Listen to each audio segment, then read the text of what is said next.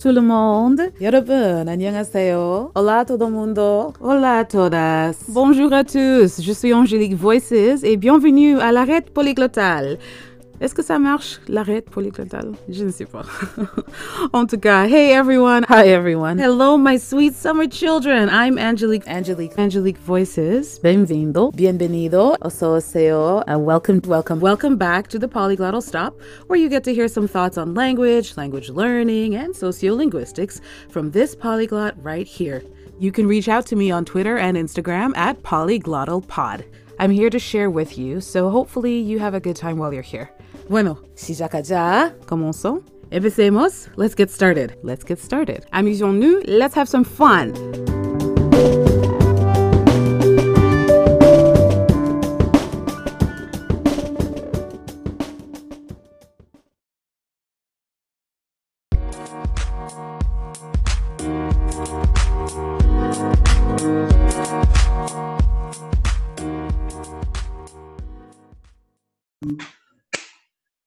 Thank you. I can never get a good clap the way I want to when I do this.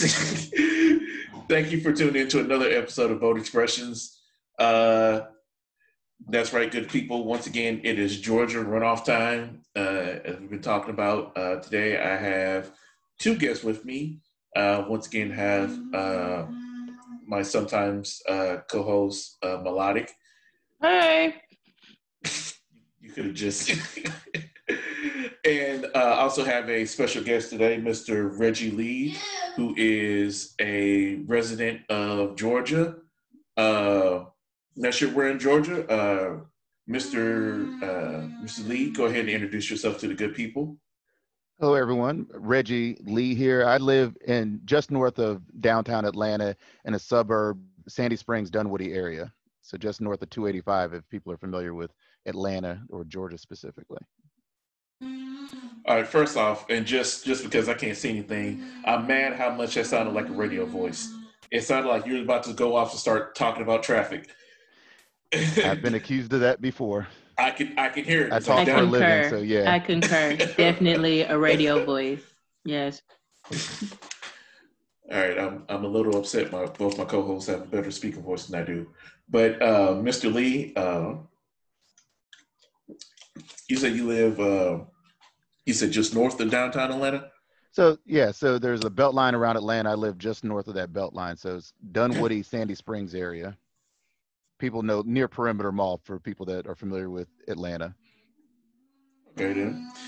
And uh, like like I said, is uh, we've been talking about the the last few times I've had Miss Melodic on. We've been talking about the Georgia runoff uh, for the Senate state in uh, January on January uh, fifth uh, between uh, Raphael Warnock and I can't think of the, the woman's first name, but Loeffler and Jon Ossoff versus David Perdue. Um, and I've, for whatever reason, have forgotten to do this beforehand, but just for people who this may be your first time listening, so just I just want to give a kind of a cursory overview, at least the, uh, and I'll probably go back and, and add uh, some more about the other opponents, but just want to give a cursory uh, summary of the two people that at least I hope win. Uh, Raphael Warnock, he's a pastor and politician. He has been the senior pastor of Ebenezer Baptist Church in Atlanta since 2005. Uh, that is the same, uh, I want to say, is that the same church Dr. King uh, presided over? Yes. Okay, I, I thought so. Um, he rose to prominence in Georgia as a leader to expand Medicaid uh, under the Affordable Care Act. Um, he's called for the passage of the John Lewis Voting Rights Act, which you know protects voting rights uh, based on uh, prote- protects against uh, discrimination against you know for color and whatnot as far as voting, which we have seen since Obama got elect, elected, we've seen just widespread, you know, um, attacks on voter rights from, you know, uh, various IDs to closing a lot of uh, stations and just making it harder for people to vote. uh, and then you have Jon Ossoff, who I I heard he was a journalist, but I didn't know he had so much. He's he's an investigative journalist. Um, he's 33. He interned for uh, said John Lewis. Um, and since 2013, he's been the manager, director, and CEO of Insight TWI, which is a London based investigative TV production company. Uh, they work to create documentaries around corruption in foreign countries. Uh, one thing I did think was interesting, which is the phrase that they like to use for both, especially after that last debate, uh, try to summarize Warnock and Ossoff as radical liberals. Uh, Ossoff is not for defund the police, and he is supportive of comprehensive, comprehensive immigration reform that strengthens enforcement along the Mexican border and also provide a path to citizenship for some uh, uh, undocumented immigrants.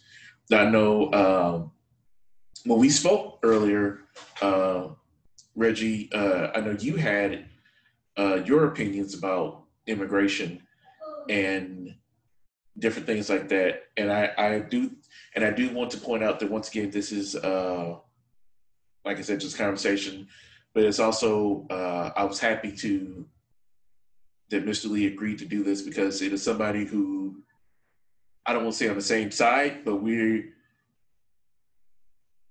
leaning towards the same people, but both also have different ideas uh, once you get into the details about what it is we agree with.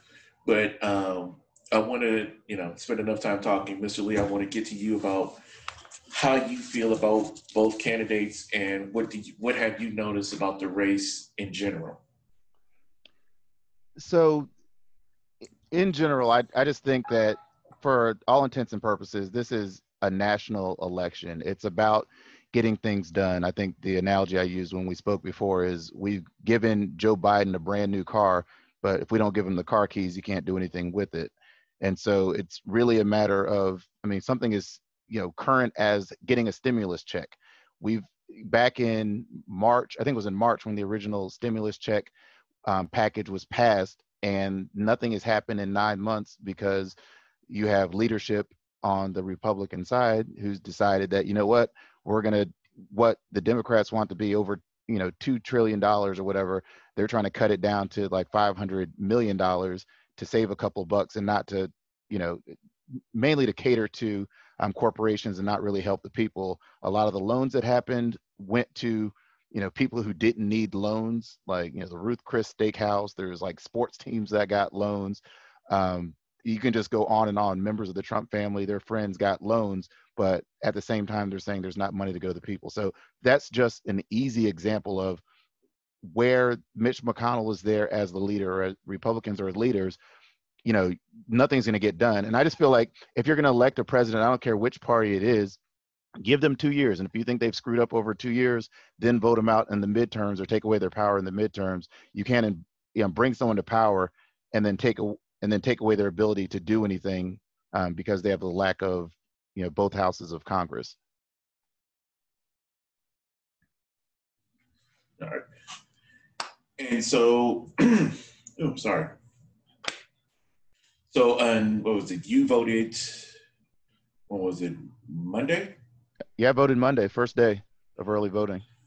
Okay. How was the uh, turnout? It was I went around 10 o'clock in the morning and I was probably the like 30th per- person in line.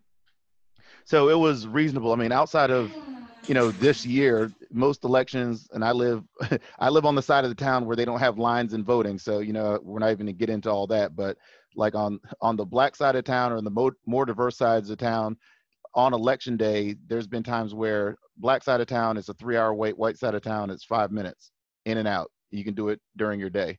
So with this, it's gone up from my normal five minutes up to about 30 minutes it took for me to vote on Monday. And I think that speaks to what uh, what I was talking about earlier, with making it harder, and it's it's got to the point to where they're not even trying to hide what they're doing.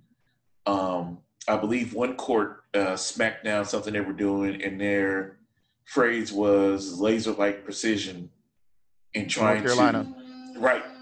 Yep. And it's just like you. how can you how can you say with a straight face that you're for democracy and you're for this and that? You're, you're making it harder for people to actually vote. And I, I think that somebody even once said is like if what what what was the term? What was uh, the way they said it? They they basically admitted that if more younger younger people and people from certain areas that the more they vote, the less likely it is for the Republicans to win. Yeah, I think the phrase I've heard a lot recently is they're starting to say the quiet part out loud. And if you look at, I mean, just take a step back and look at the overall system. You have, there's three branches of the government there's the presidency, there's the House, and then there's the Senate. The presidency is based on the Electoral College, which is the remnants of slavery, where they wanted the southern states to feel like they had a part in this new country. And so they gave them representation that was disproportionate to their population. So that's number one. So if you look at, you know, obviously this election, popular vote, 8 million more people wanted Biden to be president. And it's, you know, we're a month later and we're just now getting a declar- declaration that he's going to be the president. So that's on the presidency. And then you look at the Senate a state like Wyoming has, I think it's 620,000 people in the whole state. They get two senators. California has close to 40 million. They get two senators. So there's another branch of the government that isn't based on the will of the people. So the presidency isn't, as we saw last time, where Hillary got like 2.8 million more votes, yet she's not president. So that's not will of the people. You go to the Senate, that's not the will of the people because it's not based on population the House of Representatives, yes, they do it based on population, but they can gerrymander the districts where, you know, you can, Democrats can get 55% of the votes in some states, and then the Republicans get, you know, seven out of the 10 available seats.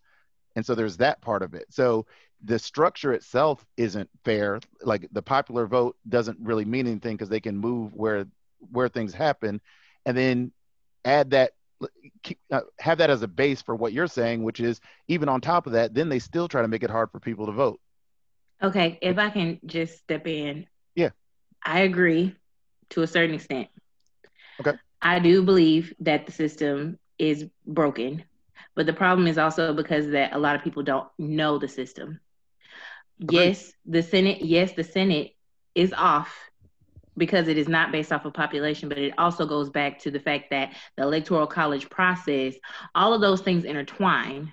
Um, I've talked about it before. The population, yes, there may be a large population, but if the people don't take the census, which people are discouraged to take the census because of fear propaganda, then they won't get as many people to represent them in those seats, which those seats also help with the number in electoral votes because electoral uh, because the electoral college process is based off of slates. Those number of slates are based off of how many are in the Senate. The number in Senate is based off the population. Population is determined by the census. So it comes back to why is it because I mean, they discourage people all the time. They'll tell them, "Oh, if you do it, they really trying to probe you. They trying to find out where you are. They trying to own you. Um, if you're an illegal alien and you're here, then when you do one, you're gonna get taken and all of all this other stuff that's not true because nobody knows what the census really is. Nobody knows how that stuff ties. So again, it's about understanding the the process in its entirety and not disagreeing with you um, to the fact, not trying to like knock anything that you're saying, but the problem is is that I I feel that a lot of times we point out the things that are messed up in the system, but we don't shed light on what those like different little trinkets are in the background that operate this messed up system so that we can fix them. No, absolutely. And I and then the other thing is that's the system, but instead of sitting on the outside and complaining about it like a lot of people do we need to do more like I, uh, it was a wall street journal article i think but in 2012 x number of people voted for obama in 2016 4.4 million of those people didn't vote at all and of those 1.5 million were us black people didn't vote at all And that's the problem. And I think, you know, people will say things about Obama like, oh, I wish you would have done more for the community, would have done this, that, and the other. It's like, yeah, well, as a community, we left them out to dry 2010, 2012, 2014. You can't operate with just the presidency. Yes, we went and got all the bootleg t-shirts and sweatshirts Yep. and wall clocks, all that kind of stuff. But when it came time to give him the power to do something, I mean, he created Obamacare, the, the ACA, in his first two years, and that's all he could get done. And he Yep. was willing to take that bullet in the midterm. Hate to use that term with him. um, take the bullet in the midterm because he knew that, you know, we weren't going to come out as a people, and not just black folks, but people in general don't come out. And that's one thing that Republicans have done well. They recognized that the demographic realities were encroaching, and they were like, you know what, we're going to win everything else. So they can have, you know, the presidency, but you know, state elections, um, I mean, local elections, all the things like ev- everything that can be voted for, they vote for. The, the Right. stereotypical little white lady is voting for everything, and because we don't, no matter what we try to accomplish, or someone like if an Obama gets there or Biden this time or whatever, they have a limited amount of space to get real change done, and change isn't done in a two-year stint. Power has to be for a an extended period, and once that power is in place for an extended period, then you can make the changes that you want. It has to be incremental at first, and then you get people in that are a little closer. I agree. And I feel that I feel that when what you're saying when it comes to not just people of color but a lot of people in general, the best way for you to break it down is people that are not educated in politics, let alone their voting rights. Those people do not vote.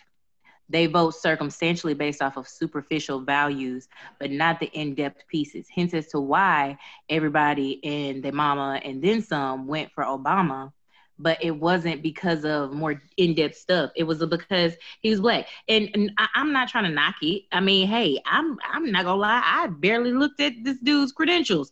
I was just like, it's time to get somebody with. I'm gonna be real. However, I agree when it comes to the part of educating us to the point of really knowing how the system works. And uh, in order for us to understand, we need more than just the presidency because the president can't really do everything without every, because it's a separation of powers. That's what it has always been and it always will be as long as we don't let, Lord Jesus, I'm not going to even say that because I'm not trying to put that energy out there in the atmosphere.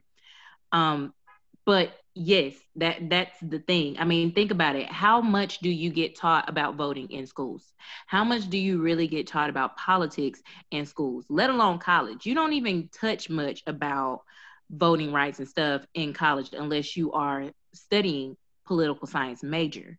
So again, it's like, okay, well, if we keep you blind to the funk, then you won't smell it.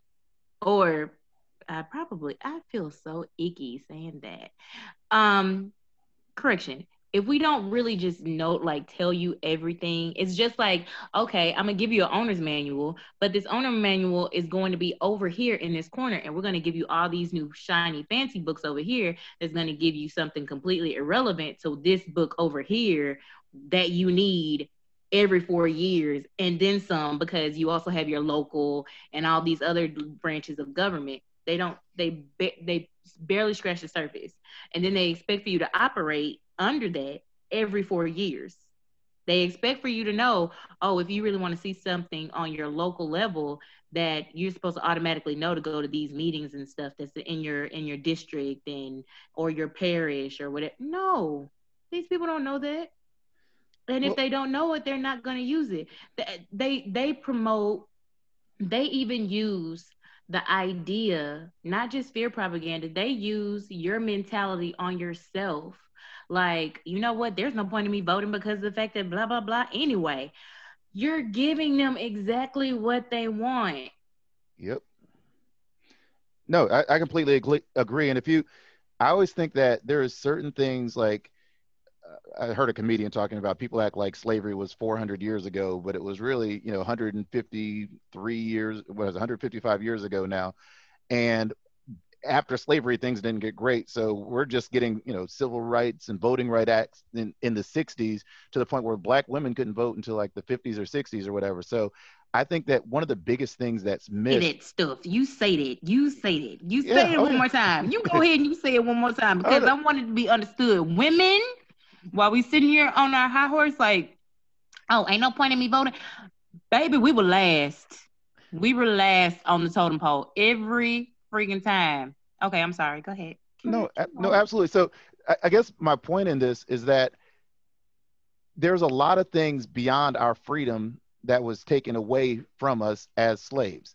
And a lot of it was, you know, like I was like I get my personal thing is I get upset with black people who as black people, whenever we do something that quote unquote master used to do to us or things that used to be done to us. As a slave, we weren't allowed to vote. Um, we had our families separated. So should we be doing that to ourselves? But no, that's what was done to us during slavery. Um, we weren't allowed to be educated. We weren't allowed to be specifically literate. We weren't allowed to read the Bible, specifically Exodus for obvious reasons. We weren't we were called we were called the N-word. But now we're like, oh, it's a power thing. We can use it on ourselves, which is crazy to me. And then the acts of violence. We were taught Why violence. we the only ones, Reggie? No, I'm no, no. I, Why we the only ones? Like, ain't nobody else calling each other. And uh, please excuse this. Do not take this offensively. But there's no race saying, "Hey, my chink," or "Hey, or, or my my word in Jews." Yeah, ain't oh. nobody doing that but us. You and know what? We it, always want to value it as because we made it cool. No, it's because you're synthesized to do it. Let me the the best mm-hmm. quote on this that I've ever heard that best summarizes how I feel about it. It was Oprah. I don't care how you feel about Oprah, but Oprah said this. She said, "Out of out of respect for every black man that had to walk across the street when a white woman was walking up, out of respect of anyone who you know had to you know show their papers when they walked off of a plantation." For everyone for the the last word they heard on earth was that word. Out of respect for them i will never use that word towards one of us. And that's what it's to me that's what it's all about. But going back to the the whole electoral thing there's a lot of things that are the remnants of slavery that it's not like in college i wrote this paper called you know who holds the whip? And basically it's us now. All the things they used to do to us we're doing to ourselves. I mean all the way down to calling ourselves that word. But i think that there's you're saying that there's not education around it for the average white person it's not school where they learn it they learn you know the importance of voting from their family and Thank the you. generational mm-hmm. legacy mm-hmm. of you know we're only you know five or six generations three generations from not being able to vote at all and mm-hmm. probably you know eight generations from not even being free like my my grandmother passed a couple years ago she was born in 1918 the day she was born if you were black and over 53 you were born a slave so I've, you know, I've looked into the eyes that have, you know, talked to Confederate soldiers and talked to freed slaves and everything else. We're not that far away from that. And I think there's such a lack of education because we were never taught it. It's that they call it unconscious incompetence, where mm-hmm. you don't even mm-hmm. know that you don't know. Mm-hmm. So I, I think I think that just that has a lot to do with it. And then you don't see the benefits, and then things don't happen overnight. You need to start now and and until we see that and and i think i think the i guess the silver lining of the trump presidency is oh this really can be this way. Woke we can everybody up. Yeah and it's like oh it's not i mean I, I was joking with one of my friends like it's just amazing that a country that have elected trump ever elected obama. It's like how in the world did that even happen? It's like the same people out there now i mean this guy got 74 million votes, which means he got 11 or 12 million votes more than he did last time. So more people jumped on board to support this guy. And this is what happens when we don't vote. And you want and you want to know something? I'm sorry, you guys. I'm I'm eating. I'm almost done though, so don't judge me. Okay. The thing that gets me is that, with that being said, Democrats, and I always say this I'm not necessarily a Democrat, I'm not necessarily a Republican because my thought process on a lot of things are kind of like split even. So, to be honest, I'm just a realist. I just want real people in office that are not backed by money. That's the main thing, that are not just yep. like going off of the sheer adrenaline and love of money. I need people that care about people in the seats. But that's not what I was getting at. The thing that bothers me, because when you said that, it's because of this. First off, again, how people voted off of superficial values. But it's not just that. I feel like a lot of people didn't go and vote this time because they just really did not expect for the people that were avid voters every other since beginning of when they started voting i don't think they ever thought that they would go for him that's just my personal opinion. I don't i don't think that they did but you have to take in the fact that oh well democrats sometimes a lot of those far far far far left democrats they weren't going to really rock with hillary and that's because the fact that they want somebody without a spot or blemish. Really they waiting on jesus. So when hillary came in they wasn't really rocking with her. And if they are still avid voters they're either going to go for a smaller party that you know isn't going to win anyways because they don't really promote themselves until the the the fourth inning which is bizarre to me since you don't have that kind of backing to just be waiting till the elect, election year to do what democrats and republicans do. And then the other ones just was like well i might as well vote for trump because of the fact that i just can't get myself to vote for hillary. And look at what happened. So not to backtrack to 2016, but one thing that the Republican Party does, and I'm like you, I'm, I'm issues based, and I look at the, the best available option. Yes. They they understand that it's a binary choice. A lot mm-hmm. of people, you know, they don't just say I'm not voting or I'm going to vote third party or I'm going to write someone in. It's when you wake up on I told you when you wake up on November, um, I think it was November 8th or November 9th after the 2016 election either Hillary Clinton or Donald Trump will be the president elect. Take all that other stuff out of it. I don't care if you're a Bernie supporter. I don't care what you wanted for wanted in the primary. Mm-hmm. Which one of those two do you want to be president? A non-vote is a half vote for the person you don't want. Thank and that's and that's what and that's what people don't they didn't realize they didn't want to it's like it's childish, is what I said. Carl, like to a lot of a lot of the Bernie. Phrase. Carl, I want you to take that phrase that he just said and put that on your reel. What he just said, your not vote is basically like a vote for the person that you don't want in. However, you said vote, it. Ready? Yeah. Say it one more time. Time. Preach for the people. Say it again. A non-vote is a half vote for the person you don't want. And Amen. and so like and it's it's a childish thing. It's like I'm going to take my ball and go home. I don't want to vote. And it's like, you know, if there was a in talking about what's going on now with COVID, if mm-hmm. on if in February the president would have said, you know what, I'm a business person, I want business to be open, but this is a serious pandemic. Um, we need to lock things down. We need to do what we need to as a people, as a patriotic thing, and then mm-hmm. we'll be up and running sooner rather than later. Mm-hmm. We're sitting at over 300,000 deaths. If he would have done that then, at least 200,000 people wouldn't be dead right now at least 200,000 and that's not just Reggie saying it. Like South South Korea got their first case on January 20th the same day that we did. They did 40% I'm sorry 40 times more testing per capita than we did. To date I think they have 400 deaths. Adjust that for population. Imagine if we as a country only had 2,000 deaths.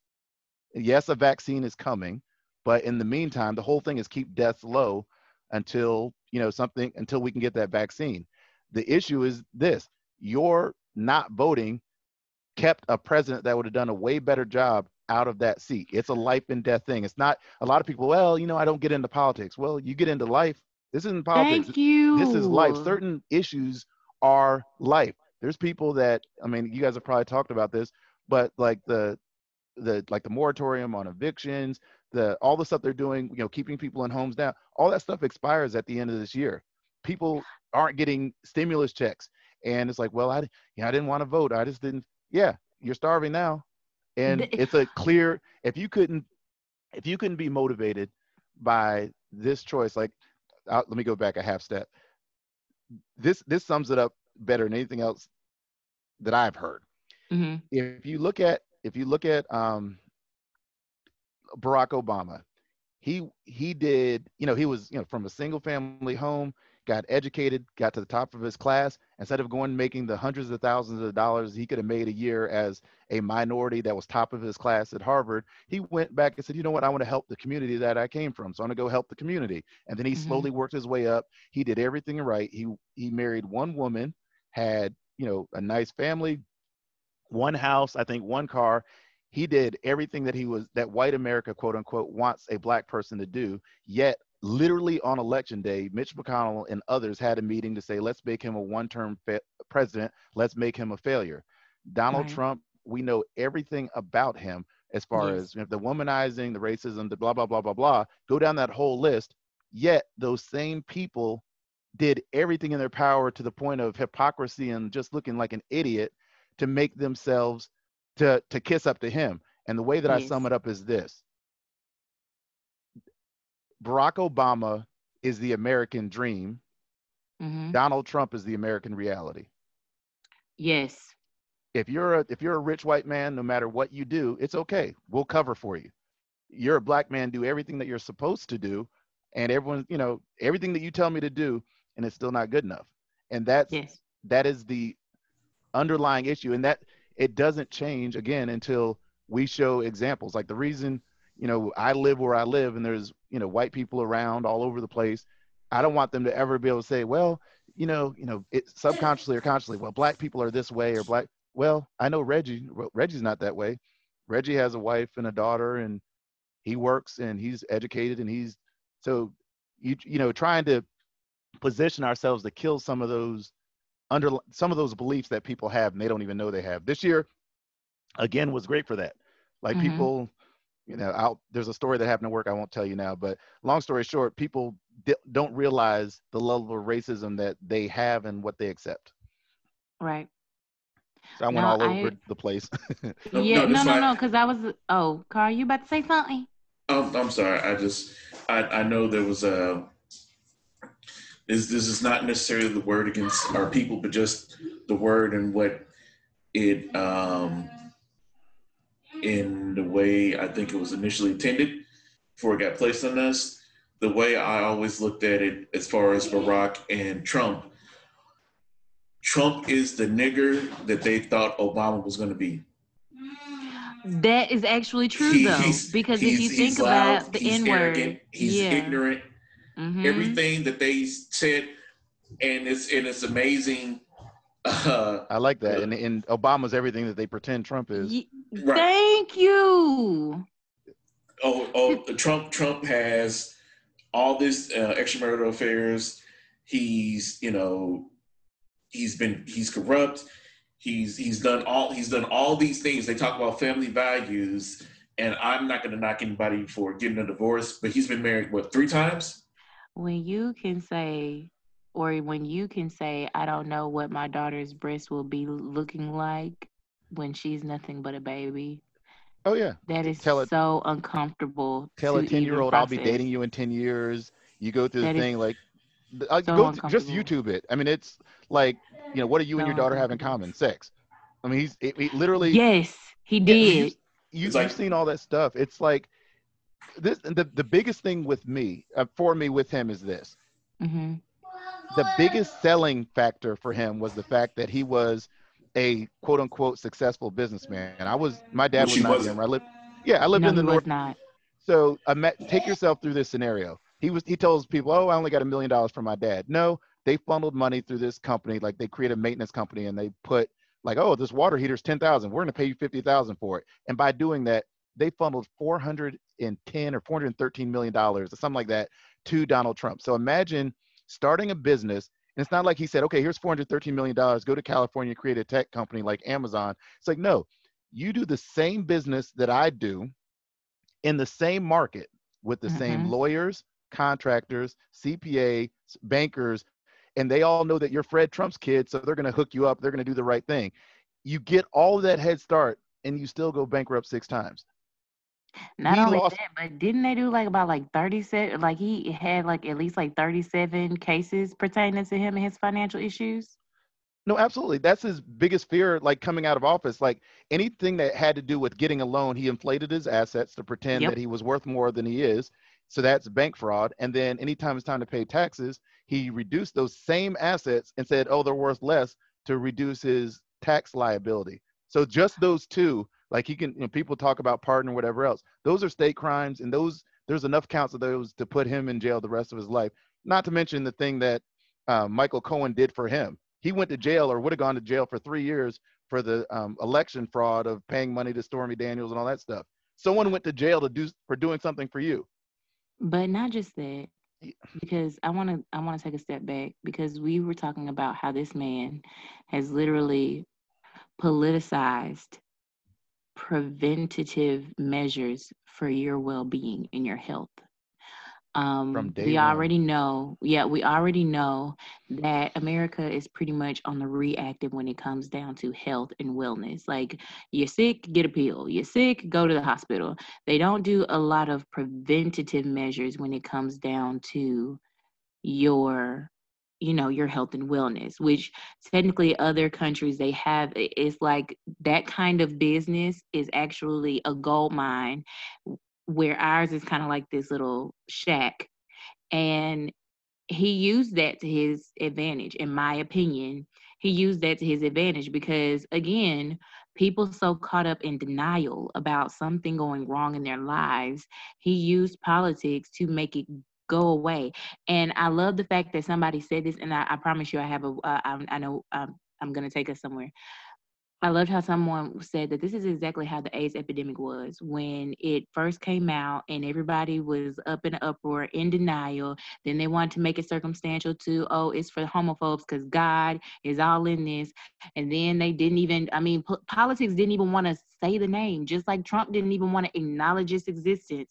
Oh, it's going to go away just like the flu. Like that is exactly what happened. But I want to segue this into the fact of our great senators currently in office that at this point in time, I know at least one, Perdue, is being is investigated by the FBI for not only you doing exactly what Trump did, where you use your politics for your own benefit, you sold stock because you already in uh, eh, you already were um, anticipating what COVID was going to do based off of insider knowledge of COVID. And instead of you doing what you needed to do for the people, you literally were worried about your pockets like your pockets were on E to begin with this is why I can't get with it. Like I don't I don't know. I don't care if it was probably like Wishbone from back in the day that was running against these people.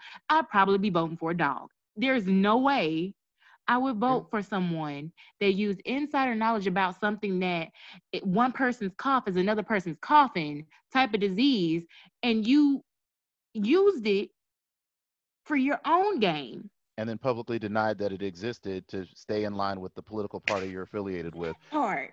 And it's similar to what think about what Trump did. I mean, he's telling Bob Woodward, "Hey, it is bad. It is airborne. Young people can transmit it." He know he knew back. I think it was February 24th. He, he knew, all of it, and yes. it's on tape and publicly. I mean, he was saying, "Well, they couldn't get me with the Russia hoax. They couldn't get me with the impeachment hoax. So now they've created this." And it's and he's he, from going back to what your going back to your point, you said that it was politicized early. That was exactly it. Like if you go back to 9/11, no one said, "Oh, well, what do you mean I can't drink, bring water onto a flight? What do you mean I have to take my shoes off? What do you mean I can't go to the gate with my family? It's my American right to do." No one Thank said that you. because we all you knew that something happened and we have to adjust to it. And it is, you know, it's it is what it is. And I, and with this, it's you know, put on a mask, and then he's slick with it where well, you know, I never said I was against wearing a mask. No, unacceptable. What you need to say is, hey, I need everyone, especially my supporters, to put on a mask. It will save lives. It's different as being indifferent and saying, well, you know, I'm not against it, I guess. It's fine if you want to. And to the, I mean, literally, they still have Christmas and Hanukkah parties going on in the White House right now without a mask.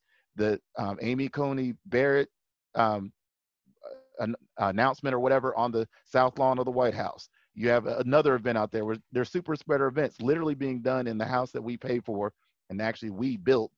And it's because he wants to keep this image that, oh, no, it's not a real thing. And there's and what's if, funny and what's funny is is that every single mm. time you hear, oh, this person predicts that it's going to be twice as worse in four to six months, and and you don't want to believe it, sir, it's because of what you're doing right now. Just like the whole winter thing, I am not going to give all of the life that COVID is gotten as bad as it has over this winter period because of just simple climate. No, it was also the fact that you had all these uh, uh, uh, political situations that you had going down, Trump. Then you have like the election going on to the point where it's not, and I'm not saying that we shouldn't have the election, but I'm saying that the outcome, like everybody wanting to be out there and celebrate, and that y'all, we still in a pandemic, celebrate from home.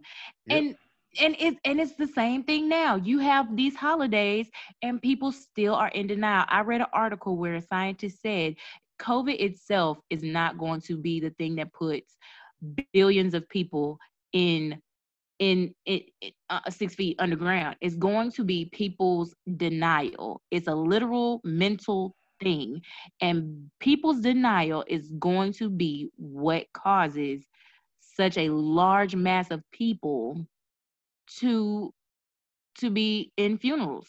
I mean, I, I, there's nothing like people are entitled. Even, like, I, I, yes. I'll take it. I'll take it deeper. So I am a. I wrote on this one time, but there's in life there's have to, and then there's want to, and a lot of people confuse want tos with have tos, and so the only thing you have to do is eat, which you can kind of decide when you want to eat, go to the bathroom, which you can decide, and you have to breathe and you have to sleep uh, eventually. Those are the only things that are have to. Everything else is a choice. And so you don't have to go see your family for the holidays. You don't, you know, even you don't have to go to work. You can, you know, not go, you, you'll get fired. There's consequences, but you could choose a career that allows you to work from home, or you could have done that way back when. So a lot of quote unquote have tos are results of bad choices. And so there's people that are going to like you said, there's people who are going to die and have already died because they quote unquote had to do something. Yes. And they wouldn't shut it down. Like I'll give you an example. Here in Georgia, on I think it was May 1st, um, my daughter's six. So on May 1st, you know, we're thinking about, you know, what are we going to do with our daughter next year for school? The governor comes out and says, well, you know, we're going to open everything back up in Georgia and things were like from a death and from a case standpoint were 15 times worse than they were when we shut things down. So if things are worse now than when we shut down why are we opening back up? Literally that day we started researching online schools for our daughter. Yeah. Because they're like there's no way they're going back because if they're in this level your word denial this level of denial they're not going to put the adequate resources or the you know the correct resources within the school system and they're not going to train the teachers on how to do online learning it's going to be a mess. So we opted for you know this, an online school that does this all the time even outside mm-hmm. of pandemics. And it's it's frustrating and it's and the thing that's more frustrating is people like it sounds like you are as well. From day one i've done everything right and yes. it's and it's like oh you know it's my american right to you know it's almost like i get to pee on my side of the pool if i want to. Well we're all in the same water Thank you. That's what I'm saying. It's like based off of what this current American standard is, it is I get to live my dream even if it ends yours. Yep. And because of that, people tend to just block out the reality because I want to live in my dream. But the point is is that your dream can come crumbling down. I, but you know what? Because I, I know we can preach about this and this the, the, the main event is two people that and you can and you can elaborate more on this used what we are discussing now the politics that has transpired um, due to Trump and his motive. Because, of course, if I can't use race bait anymore and it's not sticking, then let me use a pandemic. Now, these two individuals, these two Georgia current senators, um, which I'm praying are soon no longer there because I, you know what? Before I, I want to say that, but I will be repeating myself. Did you get a chance to watch the the debate, which Perdue didn't even show up to? I saw that one and I saw the one that made him not want to show up to the second one. and so no, absolutely. And it's and that's the thing. It's you know what it's very similar to this. If you think about all the false things about, oh, there's voter suppression and voter fraud and all that other stuff, they can say it on Fox News, they can say it, you know, on their, you know, conservative mm-hmm. media. They go into a court of law, they don't have anything to say it. because there's no fact. It's the yes. same thing with the debate. The debate is the court of law. Yes. Where you have to go out there and you have to show and prove what you have, and they they don't have anything. And Kelly yes. Loeffler up there, I mean, she, you know, she was very robotic. She was put in that seat because she was a donor. Her husband is the president of the New York Stock Exchange, net worth eight hundred mm-hmm. million dollars. And so you give a lot of money, they put you in that seat, and she's not. I think she gave like two million. Actually, yeah. she just she oh, no, just, yeah. yeah, about two million across the board to all them people, so that she can just go straight in there.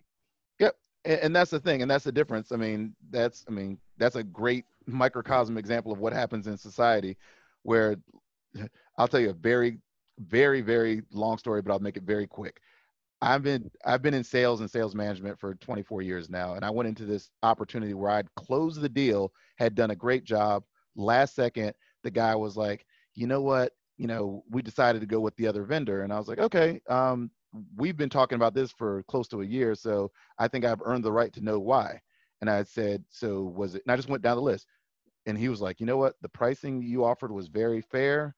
Um, the way that you presented was good. I like your company. I like your product. I like everything that is about this. He said, and I was like, okay, well, then why are you going another direction? He was like, you know what? I, I have to be honest with you, Reggie. The other guy just reminds me of my son. And I just feel like I want to, it's almost like my son started a job and I wanted to help him out. This is where you, this is the infuriating, almost tear provoking portion of it. Like his actual son, I'm a middle child. Like his actual son, my dad worked for IBM, like his actual son, degree in business, um, newly married, all this stuff. This happened about 15 years ago. All this stuff identical. Mm-hmm. The other guy that reminded him of his son just looked like beat his beat his girlfriend, did drugs and alcohol, was not professional, would show up to meetings in jeans and you know a t-shirt for a technology company all the way through. So the one thing that like you you caught it he looked the like only thing that reminded him of his son is the way that he looked, but I was just like his son in every other area. And I called him on it. But and so that's the something? thing. Go ahead. But you want to know something? That goes back to, and I don't want to necessarily segue to um, anything that I've done because this is Carl's episode, but um, this is Carl's show. But we discussed it not long ago about colorism and I and eh, it was kind of funny because at the same in almost I'm sorry, where, where did you talk about colorism at? I was talking about it in my podcast, Carl. And what what's the name of your podcast? Soapbox off. I'm sorry, I couldn't hear you. Could you could you hear Reggie? What was that? It's a little quiet. It's called Soapbox Off. Okay. Uh, all right. Go ahead. I'm sorry. Go ahead. But act like you know who I am. but the thing the thing that killed me in the study is that that's the thing that that messes us up it's not even so much as race because a lot of people would be like, oh, we're all one race, so let's get rid of race. And I'm not necessarily saying that I disagree with it. We all have our different walks of life and our different culture. But at the end of the day, it is not my, it's not where I'm from that is the primary thing that allows you to give me a job.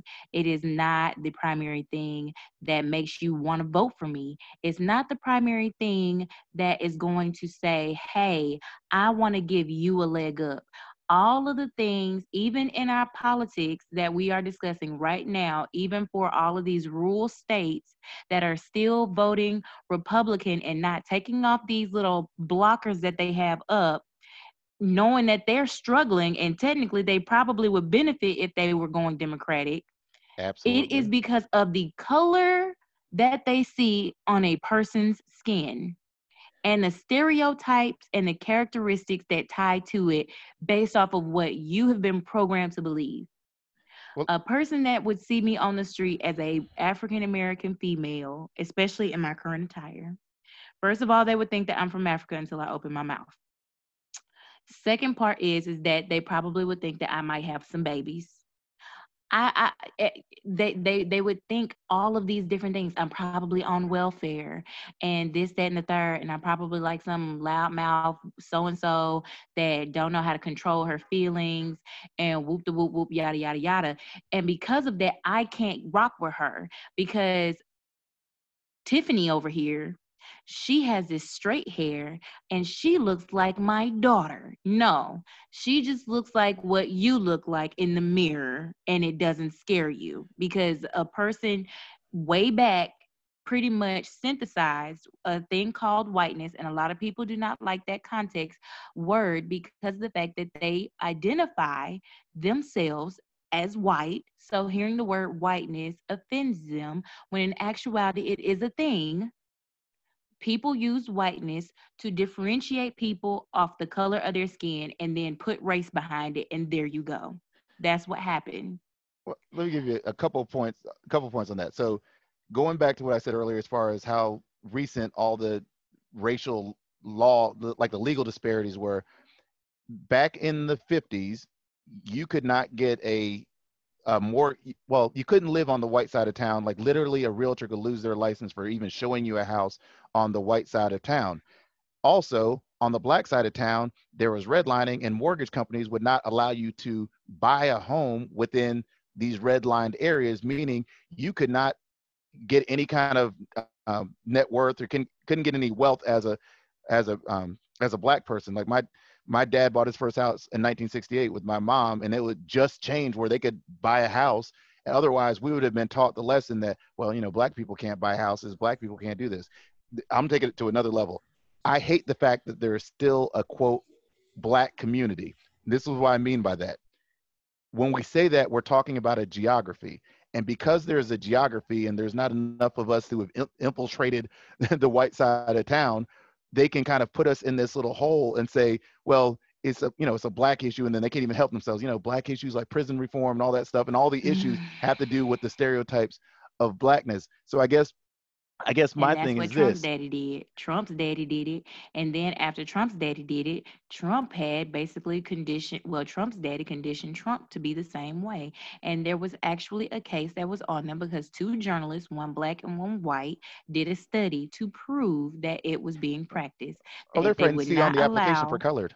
They yes. were literally, no. So the, the point I was making is this if because this thing was so recent as far as the redlining and everything else and black people couldn't live on white side of town oh if i'm going to offer a job to someone oh that's jim he's my neighbor i know him we go to the same church we our Nepotism. kids play together and it's like the same thing yeah you only know it's so it's almost it's not a direct racism but it's the result of the racist history of the country where you're going to go with who you know and who you know is a result of where you live and where you live and i don't live as a result of the history of this country and we're kind of left out of not just that's what I was saying before the legacy of slavery wasn't just the imprisonment it's the lack of knowledge and lack of opportunity. The conversations that they always say like on a golf course that happen those happen in neighborhoods those happen in your local church and mm-hmm. we don't even know that those are going on and people make decisions based on who and what they know.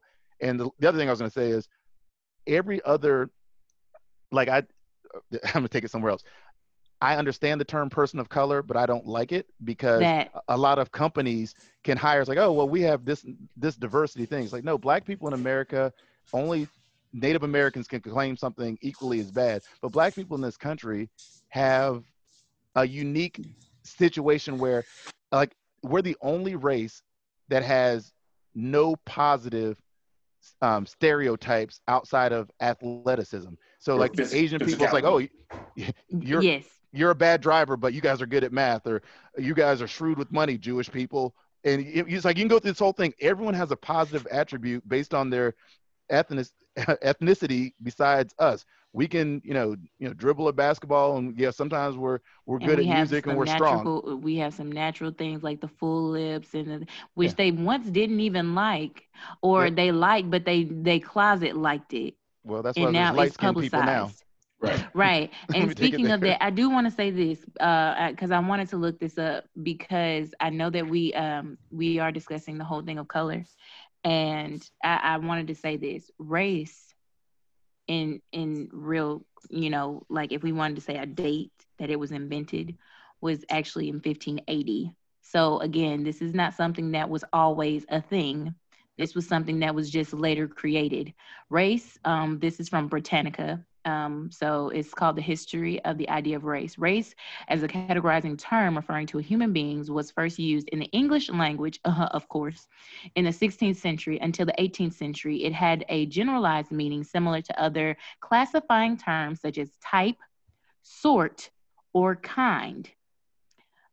Occasional literature of Shakespeare's time referred to a race of saints or a race of bishops. By the mm-hmm. 18th century, race was widely used for sorting and ranking the peoples in the English colonies. Europeans who saw themselves as free people, Amerindians who had been conquered, and Africans who were being brought in as slave labor, and this usage continues today. So, again, this is something that was created Mm-hmm. At first, everybody was in their own ge- a geographical right of who they were. If you were from Africa, you were African. If you were if you were European, you were European. If you were that's what it was. It had nothing to do with your color of your skin. However, somebody had to create race and they had to create race because they had to separate themselves from other people, especially when you're coming on land that does not belong to you and yet you still want some type of superiority. Well, then couple that with the fact that we're black, we're not you know we're not from ghana we're not from nigeria because we are all just black we were, all put on the boats together we lost our national origin so our it became even that further became the point as far as race being used because we're black because we don't know what else we are. We were all mixed in together. But that's because of the fact, right? But that's because it was stripped from us. And yeah. I know that's what you just said. It's stripped from us, but then we're synthesized to accept these particular things like it really grinds my gears and i'm not going to i'm not going to knock it because i love to uplift my people. I love to uplift anybody that has been given this stamp on their forehead that says that they are less than equal to a particular race due to just the color of their skin. But it really bothers me every single time I have to see things like, Black teen gets the highest IQ. Black teen gets to graduate at four, uh, at 14 years of age, and it really gets me because I'm like, do you really feel that this is impossible for it to be an accomplishment? Or that you the, always have to first. push it out there? that somebody black was capable of doing said things, that somebody black is capable of running a hospital or running uh, or creating a vaccine or do it get it kills me and it's and it's because of the fact that at the end of the day, I can't say that I'm African American. I have to say I'm a color. What? Yep. I am going to say I'm African American because the fact that I am going to always acknowledge that I my roots are in Africa. I was brought here against my free will. My well, let me not say I. My lineage, my maternal, my paternal, they were brought here against their will, and therefore I'm going to be an African American because I am from these two different origins of locations on this earth. I am not going to have, and I and I'm and I, I I'm not trying to pull a Raven-Symoné situation. But what I'm trying to get people to understand is that these different situations where we keep on putting these categories of color, and then it, you put these categories of color, which we're supposed to be able to embrace people of all color. So technically, if we were those kind of people that would embrace all shades and nationalities, it wouldn't even be a problem if you did say that you were a color. But because colorism does exist, not even just in humans, even dogs, black dogs can't even get uh, get a good market. I read an article that talked about China, uh, in China because freaking uh, pistachios are light brown to make them more marketable, they would bleach them. It is just no, it's, it is, it's that scene in Malcolm X where they said, "All right, look up white in the dictionary, then look up black." Pure white is pure. White is uh, white has no blemish, and and where you see black or you see you know dark, dark all evil, of these different corrupt, connotations, yeah. and they're all negative they're all negative. Yep. Yeah. Call us the and color of, of the most negative thing in the dictionary. Yes. And that yep. and that is why at the end of the day, I feel that you have to accept the fact that colorism and racism are hand in hand. And if you want to hear more about it, you can go to my podcast. Yes, Carl, I said it. Yeah, I know because the fact that I talk about it for an hour with three individuals on my podcast. And we talk about this. And there'll probably be another episode because obviously it ties all the way into politics because again a lot of people are are voting off of who they can relate to and it's because that, that they look like them or that they don't look like them or they tie certain and and this is only one tier because trust me politics does have different level tiers it's not just off of color a lot of people that was obama i'm gonna be frank with it Obama, colorism, a lot of black people. We see you, you see look like us. We know you down for us. Let's vote you in. We didn't care about nothing else except getting him in that office, and therefore he couldn't do much else. And people look down on him because he couldn't do much. And I'm like, but did y'all did y'all require anything else aside from the fact that he was black? Y'all didn't. Y'all were just happy to get that one person in. Y'all didn't look at nothing else. Y'all didn't require anything else. You just wanted a black person in office. Why? Because of that colorism. And it's it's a positive and it's a negative all in the same all in the same same wavelength because you can relate to somebody for it, but then you also become hella biased because of it. And you also have these blockers up, and you can also judge other people simply off of the shade of their skin. You don't even know where they're from.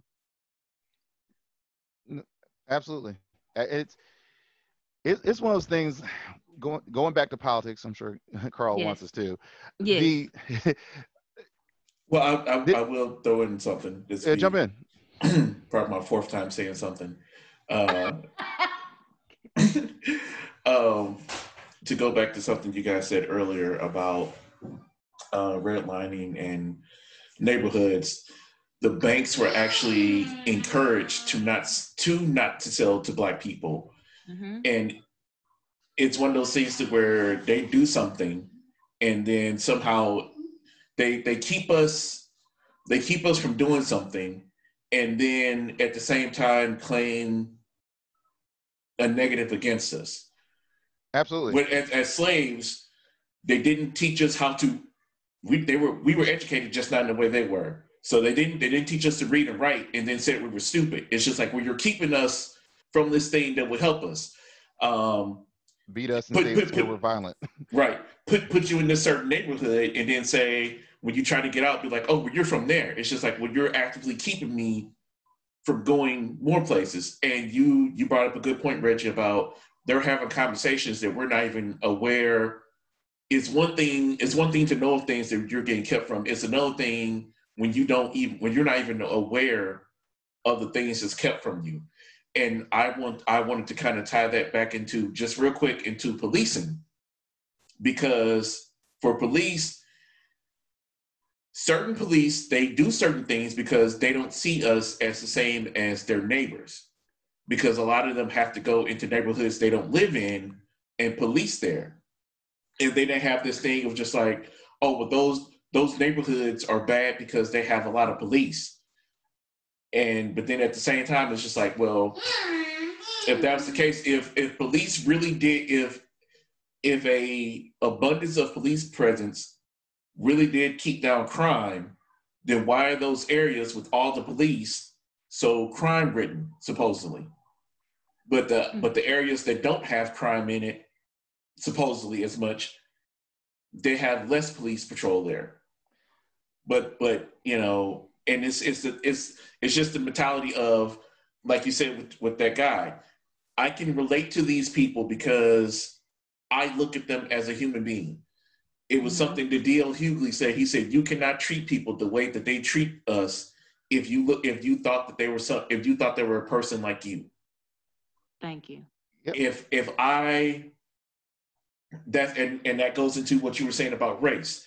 I have to come up with a way to say that we are not the same in mm-hmm. order for me to justify me doing something horrific to you. I have mm-hmm. to one one I can break it down perfectly in this 10 minute short. called the Sneetches. They kept this is this little Dr. Seuss uh, cartoon. Oh yeah. Dr. Seuss on the loose. They treated each other horribly because one group had stars on their bellies and the other ones Mhm. didn't. It was arbitrary. But yet, once the ones who didn't have stars got stars on their bellies, then all of a sudden it's just like, okay, well, now all of a sudden these stars don't mean anything anymore. Okay, so now we're going to take the stars off. It's like now all of a sudden it's like, oh, well, you got those stars and we don't have them anymore. Now we're great. And then it got to the thing to where they start going back and forth that at the end of the day, they couldn't remember who started with stars and who didn't. And then some people had two or three stars, and it was just like, well, this is stupid. that is that is literally the you know the whole thing of, of race. It's like it's it would be to me. I'm I'm a, a nerdy person. I think like it would be it would be funny if aliens came down and were just like, okay, we're conquering whatever, and and somebody was like, well, what about the white people? It's just like, well, well, which ones are the white people? It's like because to us, you're all the same. You're just you're just a slightly different version of this monkey than this other one. but you know what? The thing is is that that was the same thing even within what we had. Go back to how they that that's how they put us against each other. You got your field slaves. You got your house slaves. The house slaves are typically more appealing. Why? Because they are lighter or they're fair or they don't have many marks that i caused them. Where the field ones are the ones that are typically darker why because they're out in the sunlight more and they're not as appealing and because they're not more as appealing because of how dark their skin gets under the skin, I can whip them and beat them because I don't ever plan on having them in the house. And by that, I give you better treatment because you have to be in the house. I can't just be beating on you any old where, even though technically I still see all y'all the same way. Right. You, I have to, and uh, and I believe the phrase, I believe uh, the thing that you said in your podcast was the only difference between the two is it's quicker for them to get to the house slave to do whatever it is they want to do. Right. But you know, like, as as you said, you can't Yes. you you can't uh, beat the house slave as you would the field slave because you have to keep them around company. It's, Yes. it's all about uh, appearances. Presentation. Right. Yes. But to try to circle back around, we and Reggie, if if there is one thing about my podcast that I want you to describe it to anybody, it is tangents. Tangents is the word. It's like That probably should be your uh, that probably should be your title. Right. Bold Tan- tangent. right tangents with Carl. My my podcast has been a series, a hundred some episodes of me having a topic and then losing that topic along the way. But to, to, to, to pull back the uh, in real quick, one thing I did see like yesterday, as far as like the election and different things of, you know, um, Trump not accepting the results of the election, William Barr Uh-huh. has put in his resignation because for once in his career, you know, he was like, well, the DOJ has not found any evidence of widespread voter fraud. And then despite everything he has done for Trump, this dude has got less Mhm. than a, a little bit under a month left in office and he's going to resign for what? You're not going to be there when, when Biden gets in anyway. So what's the point of resigning? It's because Trump got in his feelings, and once you cross him in any way, shape, form, or fashion, you are disposable. Right now in Georgia, because Kemp is not doing everything that Trump believes he should do, he he has been uh, retweeting posts about him being not just um, not just removed from office, but also arrested because in his mind, people, the Republican Party is there to support him. Everybody is is there to support him. Um, the people that he put in office for Supreme Court judges, they were supposed to be there to back him up. And surprisingly, they didn't. Surprisingly, these people went with, you know, right, the law was that, okay, as, you said it perfectly, it's something I had been saying before. it is easy, and you you said it's funny. You said exactly the thing I said. It is easy for a talking head to go on Fox News and run your mouth, but once you once you step into the Zoom the Zoom break room of law, because that's how they did it. If you don't have anything, in a lot of these cases, we're we're, we're finished in like like 30 minutes because they had nothing. And they weren't just smacked down, they were smacked down with precedents, precedents because they had nothing. Because they came up there and for some, the judges were just like, okay, was there a representative for Trump in the room? Yes. Okay. If there was a representative for your supposed client in the room, what is the issue? There was somebody there who saw everything that happened so what where where is the fraud coming from? Well, yeah, it's like an accusation isn't a legitimate case, and I think they've been saying, "Oh, look at all these, look at all this fraud, look at all these accusations of fraud." Well, you're the one accusing, so that doesn't mean that it's legitimate. So you can cry wolf 400 times, you can't say there's 400 wolves. There's not. You're just crying it. So. I think they're getting called out. They're getting called out on that, and then going back to where you started, his whole life, Trump has been able to bully people. He would, you know, you know screw the contractors out of the money that they had earned for building stuff. Mm-hmm. I'm watching. It's called Empires of New York, and it talks about the five people who built New York in the '80s, and Trump was one of them. And just like, oh, I can do this project. I can do a skating rink in Central Park, and he did it by not paying people, and did it quickly for that reason. And he could say, well, if you don't you know, just take the 70% on the dollar. I'm going to sue you and you don't have the money I do to take this out in court. So you better mm-hmm. just take this 70%.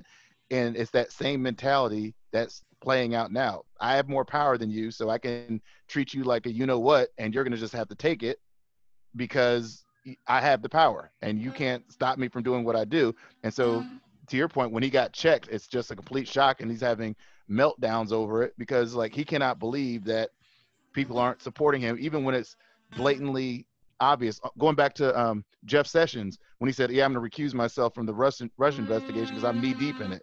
Right. What, are, what are you doing? What do you? I mean, and from then on, he never was, you know, never was cool with Trump and vice versa. Right. Yeah. You're supposed to be my lawyer. It's just like that's, but that's not his job. It's you know somebody. What? Oh, go ahead. But you know what? Every everybody in this party in the Republican Party, which is why I feel really bad for the Republicans because as a person that again I have views on both sides of the fence because I'm not uh, brainwashed to feel like I'm like in one bucket or the other.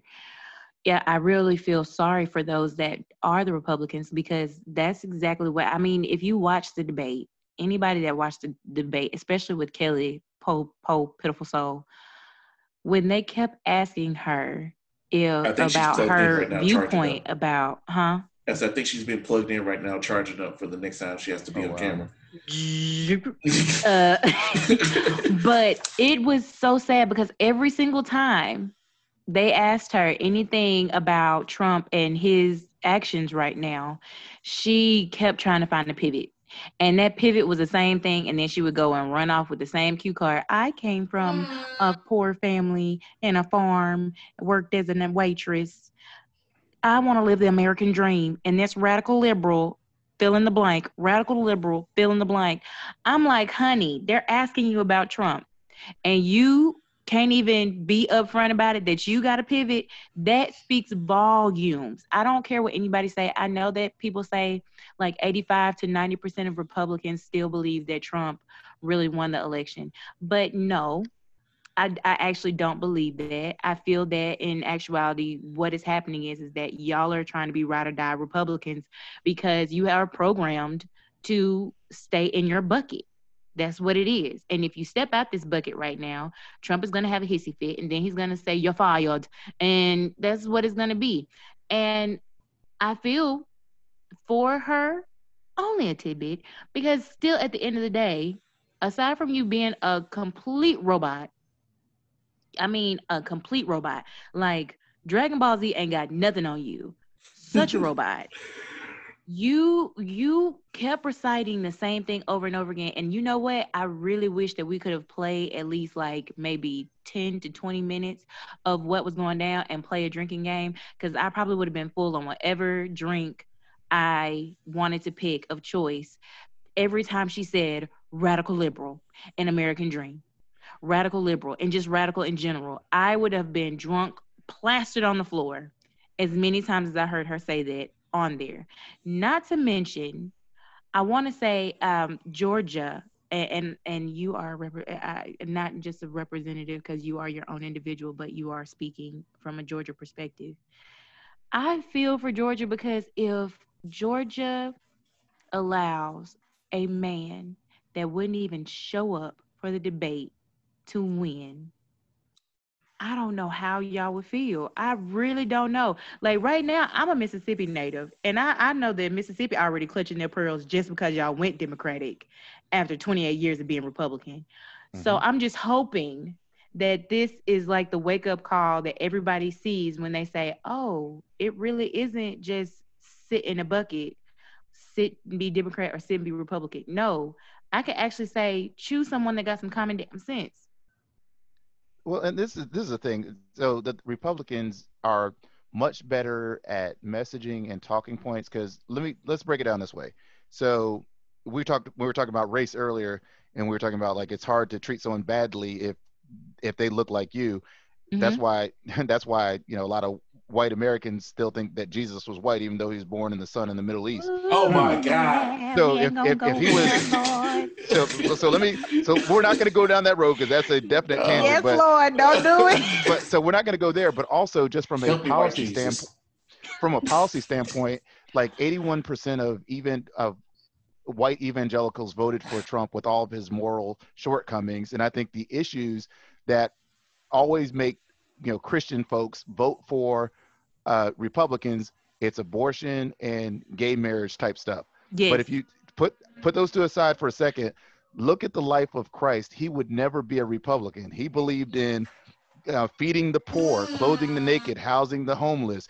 The, the, the foreigner is your friend. You go through like all the scripture of the New Testament, the Sermon on the Mount. He is a Middle Eastern radical liberal. Everything if that he's ever talked about in his life. So speak on it, Reggie. Reggie, so, I'm not going to sit here and let you come on my podcast and lie. You know, Jesus was up there putting them kids in cages if they didn't believe in the Father. You know that's, what he did. Uh, he said, "You Gentiles, y'all give them them little bundle of sticks. Y'all sit in them cages." Yep. And, and that's the thing. So, it's, so if, if people look at it that way, it's like you know, you know, at best it should be a wash. If you truly believe you know nothing in the new testament really talks about you know the abortion or gay marriage we're not going to get into the whole uh, theology of it. But the things that if you say all right define the life of christ and what was important to him the policies that would come out of that are directly in line with a lot of the things that the democrats are talking about. And not only that the democrats are talking about but the republicans are fighting against Right. And that is just the that's the truth. And so, yeah, is it radical to be Christ-like and say that if people are hungry, we should feed them? Is it radical to be like, oh, if someone is sick, I should heal them or help them be healed and have health care? If that's radical, yes, I'm owning it. I'm radical. What and, are you? And, and here's and that's and, what Democrats aren't doing. Go ahead. And here's the thing about the whole radical thing. It is the and this is the one thing that irks me about the Republican, not Republicans, the Democrats. And there's a channel that um, both Melodic and I frequent sometimes on um, uh, on YouTube called the Young Turks. Yep. Uh, no, oh, you, okay, good. Thinking. Yeah. Oh, oh, he Anna. be going off. He goes. oh yeah, they are but, stupid. stupid. I'm a. but uh, he be going in on them.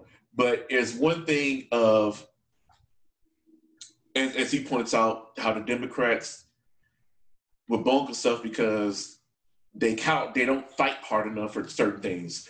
But it's the thing of, and, and I'm, I'm going to equate them fight to this.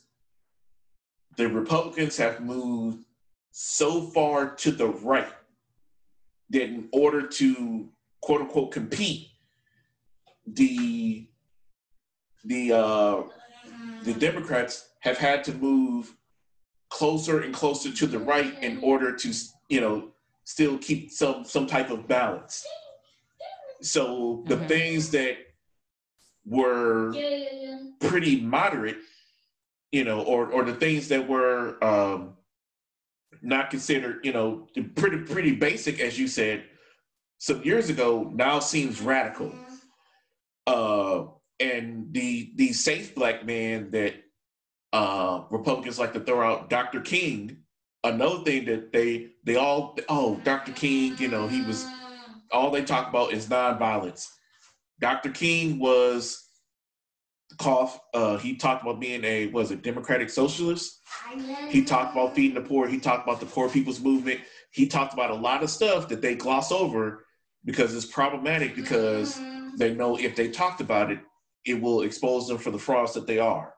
Mm-hmm. But but that's you know they they throw radical out there because they have they have moved so far right that that they that they're in a bucket. Right. Like it's a bucket. There's no logic anymore. It's pretty much stand on your stereotypical political grounds. And it's sick. Absolutely, absolutely absurd to be so far in your political views that it becomes you. There is no way.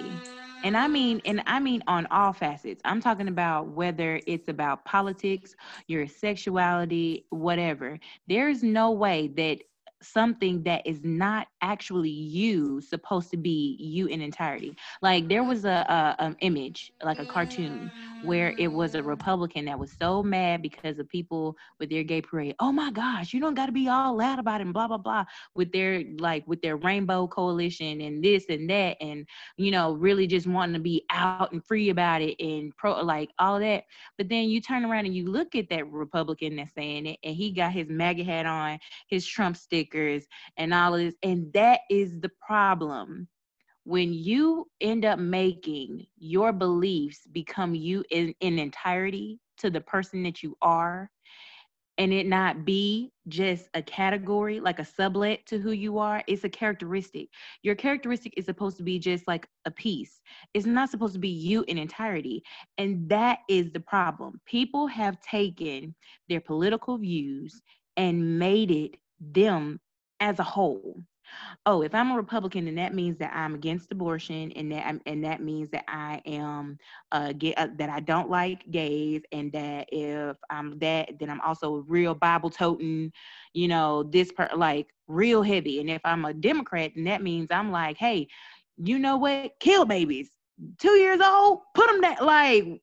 I, I'm supposed to, hey, everybody, love it up have sex in the street if you want to. Public displays of affection, we want it. Show it to the children. Like, where do where do you finally stop and realize that you are talking in such extremities that it's mm. not real? It's not real. Yeah, like like and and and to your slippery sorry slippery slope analogy, how yeah, you know everything everything supposedly leads to bestiality every, everything leads to us having sex with animals. It's just like, are you talking about us, or is that something that you've been is on your Pornhub desiring? Go ahead and say the word. You want it. But but to me, that's that's the same thing as saying, um, that's the same thing as a bunch of people uh, crying out "Make America Great Again," waving Confederate flags. Exactly and having the bases named after them. And that's the thing, like in Germany and 24 countries over there, it's illegal to have a, a Nazi flag because sure. that's the defeated army. And it's sure. not patriotic to have something that is a defeated army. So to have, it's just a weird picture whenever you see a house that has a Trump flag, an American flag, and a Confederate flag. Thank you. And and the sign and the Trump flag says "Make America Great," and the two flags on either side are one is America, one is the country that fought America, the uprising that fought America. So right. So not just that, but we actually have all these statues and stuff. Like, how did we manage to do that? Like, what person bought off what person to put up the exact opposite of what we were supposed to be standing on once we it, it was to keep us it was supposedly to keep us in line during the civil rights, Civil rights movement. movement. And, yeah, and- and this was done in the thing. 40s, 50s, and 60s. It wasn't Okay. put up right after slavery. Educate me, Right. people. Uh, no, no, Yeah, they they straight up did this after the civil rights movement started. Like, yeah, okay, you guys want to do that? Want to put Robert E. Lee up in your town square so you So, can so put you in you your know, place. right? We still own this. Or like Mm. Stone Mountain here in Georgia. You got a, a big mountain with Confederate soldiers all up the side. But I want to speak on the bestiality part because um, The sentence has not been used all day. like in America. I want I want to I want to say this. oh, somebody because- use it. I want to say this because uh, it was brought up because you know you just brought up the whole thing about Young Turks, and in a piece that Young Turks was discussing um, Trump and his uh, he his uh, I guess he was trying to use the Christianity as like some device, some tool to Well, he saved. Christianity. Yeah, and he was planting seeds of saying that we are going to break up this whole thing of I guess it was like the the the the people wanting to have sex with children type of thing, like people Oh. like uh pedoph- The pedophilia. pedophile, yeah, the pedophile Yeah. rings, whatever. But guess what? He said that the main people that was supporting, and this was in Young Turks. Don't quote me. Look it up. I ain't got time to try to tell y'all the exact episode because I watch them all the time. It was a point where he said, but the same, not all of them, but it's amazing that the people that are supporting Trump and you know tackling this this epidemic that is going down are the ones that are guilty of it. Right. Yep. It's all and and it's and it's it's it's the same thing like they're the they're the law and order uh party. Yet when you look at all the people that he's been associated with, how many of them it's like for, for the person who who's the law and order party, how many people have you given pardons to that, that used to run with you? They used to me- do things for you. let me break it out like this. I I came like on Twitter, which I have an anonymous thing because let's just say that I'm a sales manager in the southeast and I can't have customers and everyone else knowing how I really feel about stuff. Right. But I, Gotcha. but I made the point that there I call it the accidental genius of Trump, and there's three parts of it, and nothing mm. was intentional. It was just accidental genius. Number one, you set so many fires that you don't have they don't have time to hold you accountable for the ones you've already set because you're always doing dirt. So you do so much crazy stuff, people can't believe people can't hold you accountable. Number two, you this is the crazy one.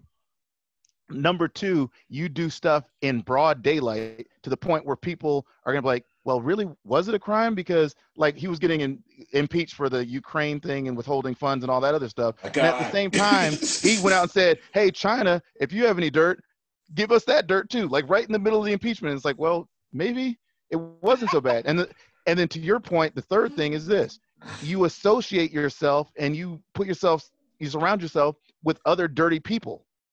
And that way they're going to stay quiet lest their dirt comes out. Mhm. So if you only, and it's not intentional, only dirty people would work with him because they knew what kind of guy he is. No upstanding person is going to work with him. So he's going to have a whole bunch of dirty people around him. Uh, One other thing, I, just, I want to go back like three topics to the, the messaging piece. The, the I love how we have like a bookmark. Let's go back to on, on the messaging thing, like there, the whole idea of democratic socialism versus socialism. Socialism is when the government chooses the programs that the company that the country is going to have. Mhm. Democratic socialism is we as the people say this is what we want to do, and this is something that you know Republicans, like I said, are good in talking points. But if you just like I had this conversation with someone recently, so examples of democratic socialism in the United States, K through 12 education. We as a country decided we want to educate our kids into the middle class. Now Democrats and these democratic socialists, they're talking about paying for college or a portion of it. Yeah, because we want to keep educating people into the middle class. Another example, how about your police officers, your firefighters, your EMS? These are all examples of things we agreed upon as a country that we're going to pay for. You really want to get them mad? Oh, the military. Mm. So if you are against quote unquote democratic socialism, you're the one defunding the police because you don't believe that we as a people should pay for it. You're the Yep. one that's against the military because that is a democratic socialist program. And I think that going back to the point, it's almost like when Hillary called um, Trump supporters deplorable and she took it back and tried to tap dance. Like, no, if you believe that Barack Obama isn't a a citizen of the United States, you are deplorable. If Right. you believe racist thoughts, you are deplorable. She should have just owned it and thrown it out there. And from a messaging standpoint, you know, I don't calling it democratic socialism is, you know, you have that word in there that's going to trigger people, but by definition, it is Something it's different. exactly what America is. And all that he's saying is let's look at healthcare. And this makes no sense that we have worse healthcare than other you know major companies countries in the world. Yes. And then let's look at education. Why can't we educate our kids a little bit further so they have a better chance at life? So all I'm saying is going back to it as a as voters, specifically black voters, just knowing issues like that. Like this is what people are talking about. Which way again, one of these two or one of these three people are going to be in office. Which one better fits with you know what you're talking about from a policy and then just from a, a type of person, the type of candidate that's out there ethically. And, and real quick, I wanted to speak on. There's a, another guy who I follow on YouTube, uh, Beau of the Fifth Column. Love him. Uh, oh, Yep. oh my God! But You'll see my comments on his post. I'm I'm gonna have to hold up. I think I have. Oh, Now see, I'm gonna I'm, let, let me keep going because I'm gonna. Okay, you have to go. Because I was Let gonna me- say, if you're about to look up something, then I want to say one more thing. Because I, uh, speaking on socialism, because Oh, not no, I- only do they, Uh, no. I, I just want to throw this out there real quick about Go the ahead. military. Um, something what then you then you've seen uh, Reggie when he talked about the military Mhm. and, and the whole thing of socialism. It's like when we talked about giving things to the military. It's like why do they have guaranteed housing?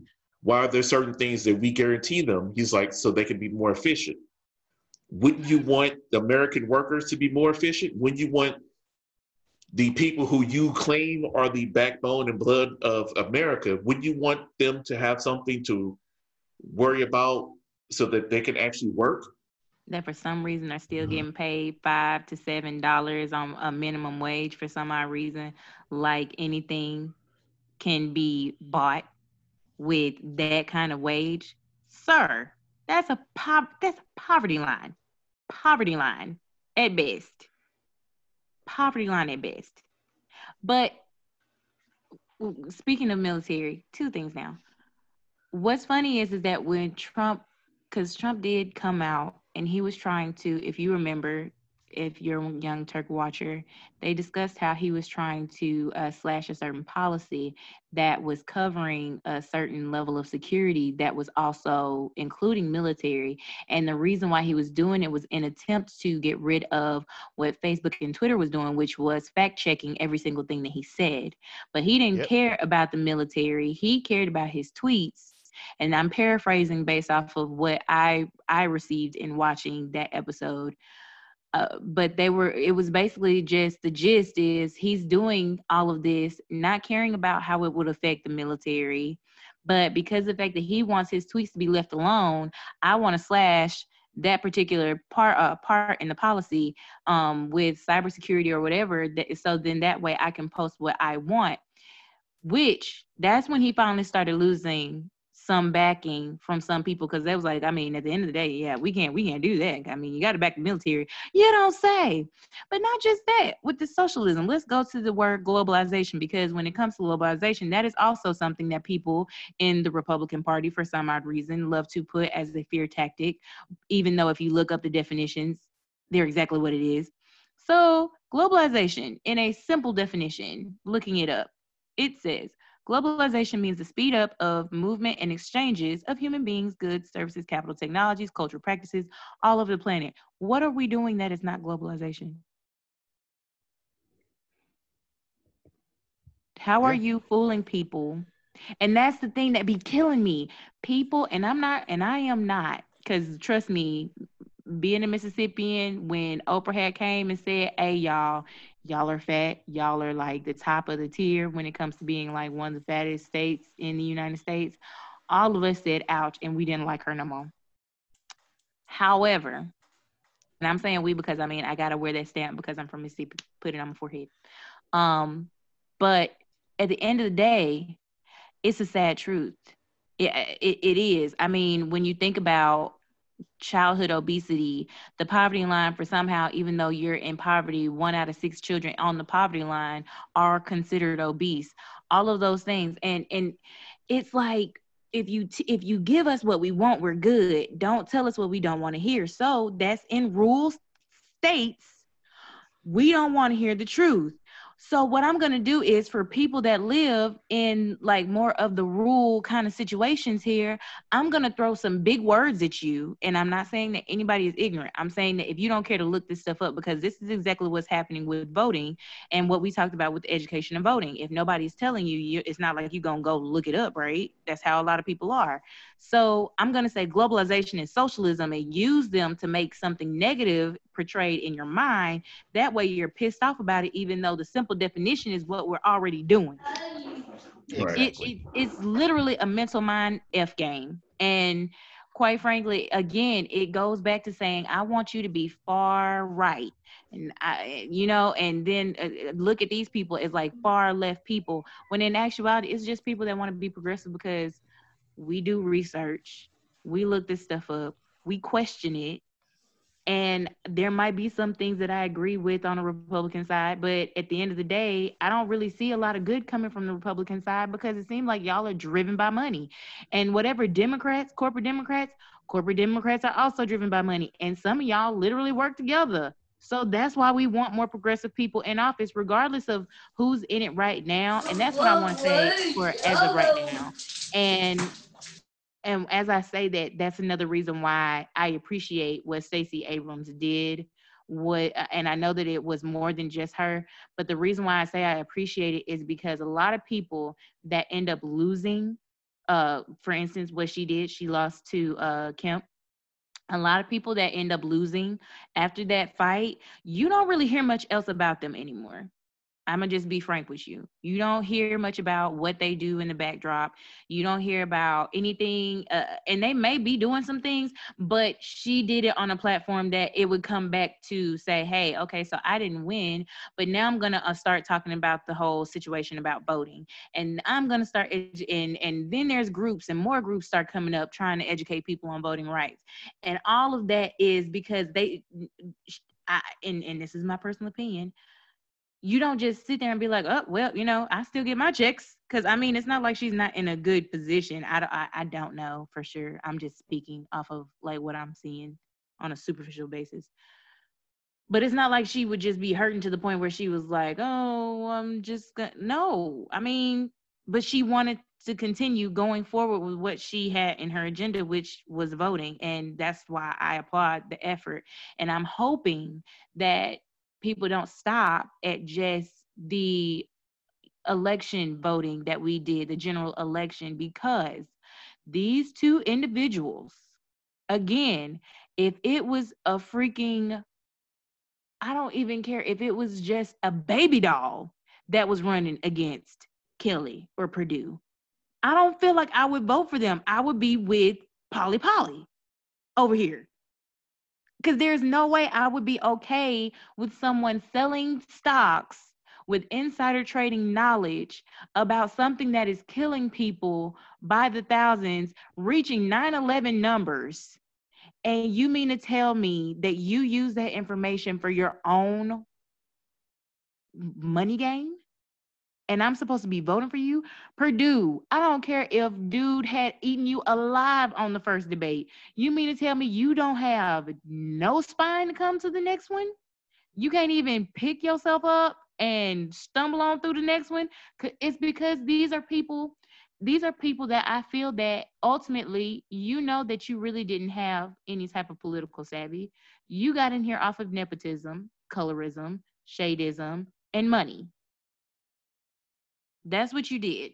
You had the American dream because you had the American stamp on your forehead where you had all of those boxes checked that made you an ideal candidate for something that you were not qualified for. Bottom line.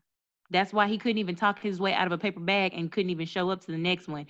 Furthermore, you probably don't want to show up because you don't want to make yourself even more incriminated since you are potentially being allegedly investigated by the FBI, which, if you're investigated by the FBI, most people know you in trouble because they already kind of know the answer before they investigate you. Agreed. That, that's that's a great point. Uh, sorry, Polly Polly got me. Uh, I know Reggie, you have to leave uh, right now. I'm sorry we couldn't Oh, uh, yeah. get get uh, as much on uh, the actual runoffs as as the one and two, but hey, we had some great conversation anyway. As you as you told me before, you had a lot of stuff to get off your chest, and I'm glad you you did. It was great. Uh, I, of it. right. uh, I hope to I hope to have you back on soon. Um, if you would uh, let the people know where they could find you. Well, I'm going to stay anonymous. you probably Yeah. see in the comment that is- section of a lot of. you see me in the comment section of a lot of stuff on YouTube and a lot of the like the Kev on stage stuff. But beyond that, you know, I'm behind enemy lines right now, so I I'm not gonna respect it. I put the social. I out you. there. But yeah, let's let's get back on and talk about like some of the things. Like it's not I'm not one sided. There's a lot of stuff that I feel like we as a people should be and can be doing as well. Um, Yeah. Yes, a lot of things have happened to us, but there's ways that we can pull ourselves out if we all do certain things right. So sneak I mean, preview you if I sound like you're a president. I mean, gosh, you got like a little Obama-ism in your voice, Reggie. Sheesh. I'm sorry. You really got like a little Obama thing to you. Like, go ahead and say some more stuff to sound like you Obama. Go ahead. I'm just if, if they go if ahead. that if that ain't a black if they ain't a southern black mama, eh, go go go ahead, Go ahead, go, baby. You go ahead and you say that it. thing. Uh, but yeah, you you go ahead and uh, we will get back. I will definitely uh, reach back out to you and, and see whenever you're uh, free to, to do this again. Thank you much, and I appreciate you guys having me. No problem. Uh, talk to you soon. All right. That was good. That was good right there. That was good. And I mean, hey, the runoff isn't until January. You can always do you another one, and maybe we can focus really on on the runoff. I tried to put more debate stuff in there, Carl. I did. okay. It's sorry. That's it. I can, you want me to leave? No, you're you're fine. You can, yeah, I'm, I'm, we're just gonna go. Uh, we have Okay. been recording for a long. No, you're you're fine. You have to cut your mouth. we have been recording for a long time. Um, I would like to thank my guests, uh, Reggie Lee, and as always, Melodic, uh, as they carried this episode, uh, talking about uh, a gambit of things. Uh, you can find her at uh, Soapbox Off on uh, Instagram. Uh, you can find her podcast, uh, Soapbox Off, on Spotify. Uh, you can find it. You can uh, find it on uh, Anchor at anchor.fm forward slash melodic one. You can find me on both Twitter and Instagram at Bold Expressions, BLD Expressions Yeah, Uh, what he said. that is Bold Expressions on both Twitter and Instagram. That's BLD Expressions. You can find me on YouTube, bit.ly slash Bold Expressions Podcast. You can shoot me an email at boldexpressions4 at gmail.com. That is Bold Expressions, the number four, at gmail.com. Uh, have a good day, good morning, good evening, whenever you listen to this. Oh, also, when you listen to us, send both of us five stars on uh, when you listen to this. Apple Podcast. There you go. Also, check out her Patreon. Uh, she set up a Patreon, but for some reason doesn't want people to send her money. Check out her- www.patreon.com forward slash soapbox off. it's it's funny because she can't. I don't have my camera on yet. Every time I point to her, she still comes in camera and says the thing that she needs to. It's funny, but yeah. Have a good day, good morning, good evening, whenever you're listening to this. And as always, don't be so busy proving your point that you forget your purpose. That part.